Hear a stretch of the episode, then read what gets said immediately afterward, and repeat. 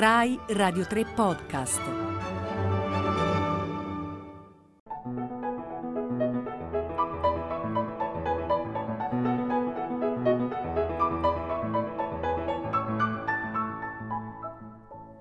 Le parole di Beethoven. Buonasera da Giovanni Bietti. Il termine che aggiungiamo oggi al nostro glossario beethoveniano è concerto termine una volta di più illustre, termine che ha una storia lunghissima.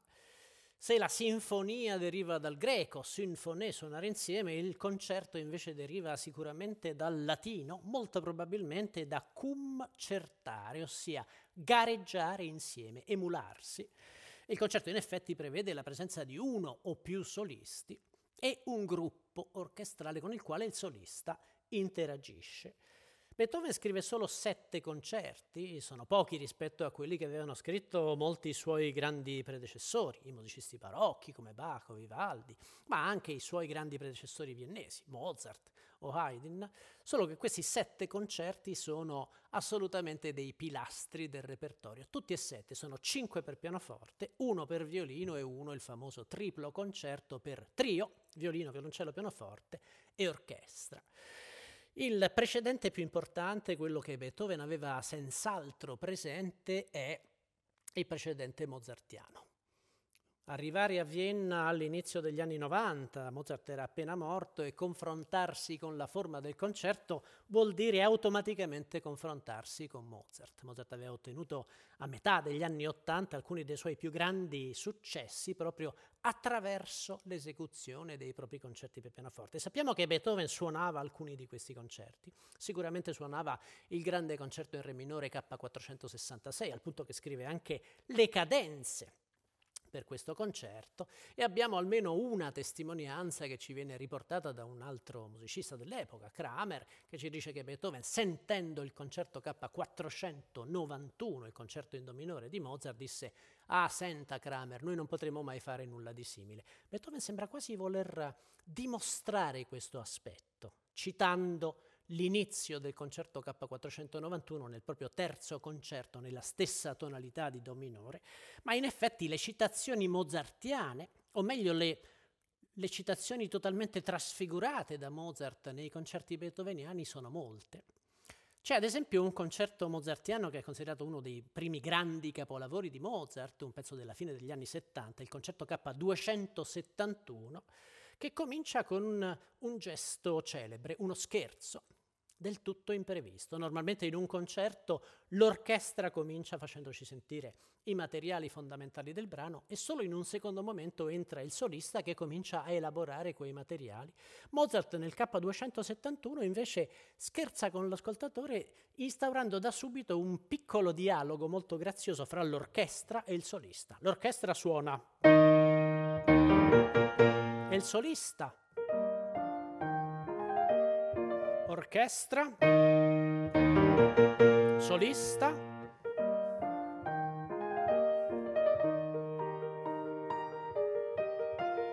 E questa è l'orchestra che suona. Quindi l'idea di far cominciare da subito il solista, che poi tace e ricomincia a suonare in un secondo momento per sorprendere l'ascoltatore, questo che per Mozart è un delizioso gesto quasi umoristico, uno scherzo, un sorriso verso l'ascoltatore, viene ripreso da Beethoven che comincerà sia il quarto che il quinto concerto per pianoforte facendo subito suonare il solista, solo che e questa è la differenza fondamentale fra questi due compositori, forse il gesto mozartiano, che è un gesto luminoso, scherzoso, in Beethoven diventa un gesto drammatico, diventa uno scontro fra il pianista e l'orchestra. Non è più tanto un, una gara, un certamen, un, un, semplice confronto fra il solista e l'orchestra che giocano fra loro, no, qui diventa realmente uno scontro basato sulla potenza. L'orchestra comincia con un grande accordo. E come può il solista reagire a questo gesto? Attraverso lo spazio.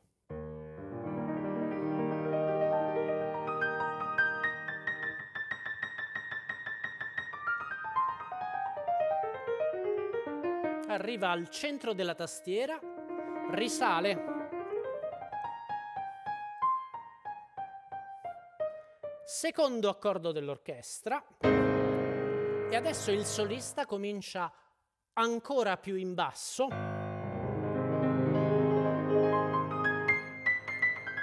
E arriva ancora più in alto. Quindi la contrapposizione fra l'orchestra, questi poderosi, grandi accordi, e il, eh, e il solista, questa, questa contrapposizione in qualche modo viene esplorata da Beethoven attraverso per esempio l'uso dello spazio, uno dei grandi nuovi parametri musicali che Beethoven sviluppa, l'idea dello spazio, dell'usare l'alto e il basso proprio per espandere il senso drammatico della composizione. Il gesto in qualche modo è una citazione dell'inizio del K271 mozartiano, totalmente trasfigurata come avete sentito, ma il carattere, il senso di questo confronto cambia totalmente. E in effetti è interessante notare una fondamentale differenza fra il concerto e la sinfonia in Beethoven, i due grandi generi pubblici, un po' cont- complementari fra loro, due generi che presuppongono la presenza di un pubblico più numeroso possibile.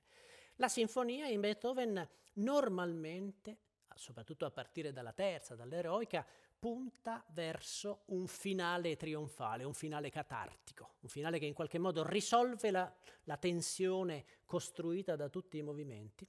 E invece il concerto, il finale in quasi tutti i concerti beethoveniani è forse il momento più leggero, il più virtuosistico, ma anche il più leggero dal punto di vista del carattere. E infatti Beethoven in tutti e sette i concerti usa nel finale l'indicazione rondò.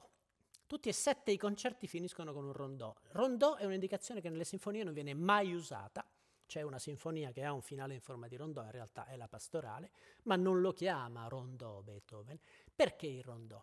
Perché il rondò è una forma in qualche modo simmetrica, è una forma in cui ci sono degli episodi non coerenti che non devono per forza essere risolti, ma che naturalmente permettono al solista di mostrare le proprie doti virtuosistiche. E questa è una differenza fondamentale. Il percorso, il percorso compositivo, i pesi, l'arcata complessiva della sinfonia e l'arcata complessiva del concerto sono fondamentalmente diversi in Beethoven. In Beethoven il punto culminante del concerto in genere non si trova nell'ultimo movimento, ma in un movimento precedente nel quinto concerto, quello che vi ho accennato, sicuramente il primo movimento, e lo scontro, il punto più drammatico del quarto concerto è questo impressionante confronto fra l'orchestra, che comincia suonando aggressiva, veemente,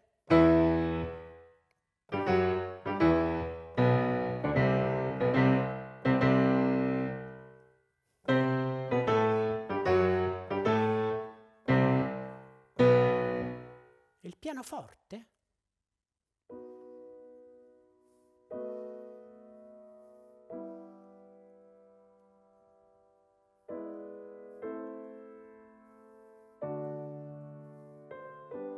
Che invece comincia piano, dolcissimo, delicato, quasi supplicante. Quindi il, il, massimo contrasto fra solista e orchestra in questo, nel quarto concerto, lo abbiamo nel secondo movimento nel quinto, nel primo movimento. Il finale è un momento in cui si alleggerisce la tensione e anche da questo capiamo la differenza fondamentale di concezione che c'è in Beethoven fra i due generi della sinfonia e del concerto. Rai Radio 3 Podcast. Avete ascoltato Le parole di Beethoven con Giovanni Bietti.